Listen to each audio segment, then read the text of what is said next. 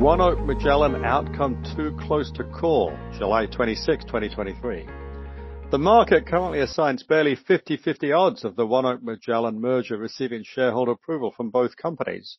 When the deal was announced in May, approval was judged to be highly likely, but it soon receded as analysts offered only lukewarm approval. We offered our view, see ONEOK does a deal nobody needs, within a few days. In mid-June, Jim Murchie of Energy Income Partners wrote an open letter criticizing the transaction as not good for Magellan unit holders, especially long-term investors whose recapture on deferred taxes will exceed the $25 per Magellan unit being offered in the transaction.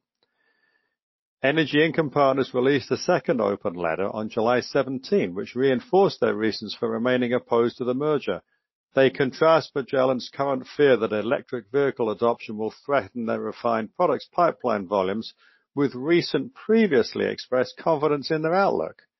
They calculate that the deal premium is inadequate to compensate Magellan unit holders for the tax payments they'll have to make. EIP correctly argues that while Magellan unit holders already had the deferred tax liability that will come due if the deal closes, they currently have some control over when to realize that liability. The ONEOK Magellan transaction will make those deferred taxes due now.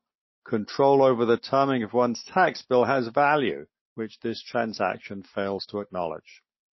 The deal's odds of success bottomed out in mid-June with EIP's first letter.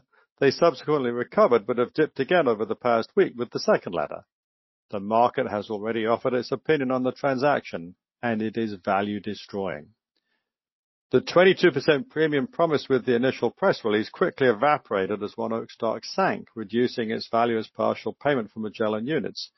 From the day preceding the deal announcement, Magellan is today up 9% compared with its sector, defined as the American Energy Independence Index, or AEITR. ONEOK has lagged the AEITR by 4%.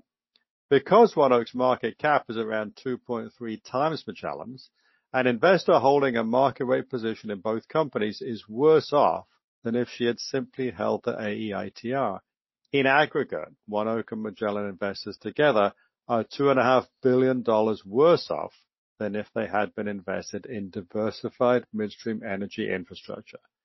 It's therefore fair to say that even the modest likelihood of the deal's approval has already destroyed $2.5 billion in value. If the deal closes, investor losses will be even greater. We remain unconvinced of the deal's merits and solidly opposed, eagerly awaiting the opportunity to vote no twice, once on our ONEOK holding and again on our Magellan holding. Sometimes the most profitable capital allocation decisions are to divest assets rather than acquire them.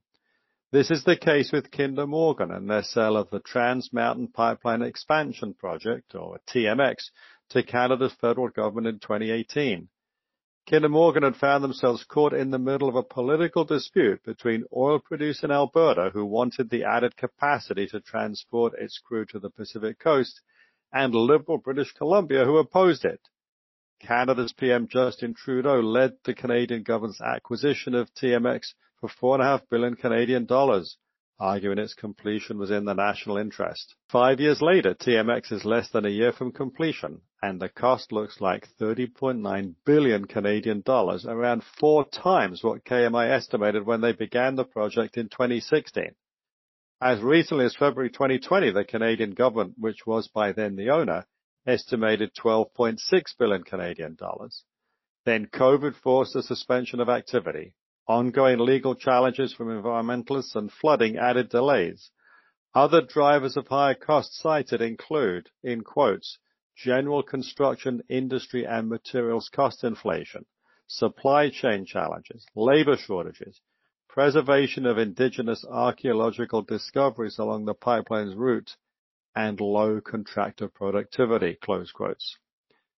Because the Canadian government wants to recoup its investment, the ballooning cost of Trans Mountain expansion will be reflected in higher tariffs for shippers using the pipeline. Precise charges depend on the amount of capacity a shipper has committed to use and the term of the agreement. But RBN Energy, who recently published a detailed analysis of TMX, estimates that some customers could wind up paying more than 10 Canadian dollars per barrel. To illustrate how expensive this is, Enbridge's Canadian mainline pipeline, which runs from Edmonton to the US Midwest where it connects to pipelines to the US Gulf Coast, offers similar pricing. So Canadian mainline will be competitive with TMX for access to crude oil export terminals, even though it covers almost three times the distance. The outcome vindicates KMI's decision to sell TMX. At the time, the company said they would shut down the project if they couldn't sell it.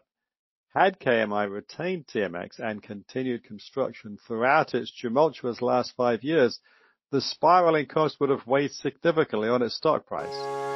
Asset sales don't come with a post-disposition IRR, but this might be the best capital allocation decision KMI has made in a very long time.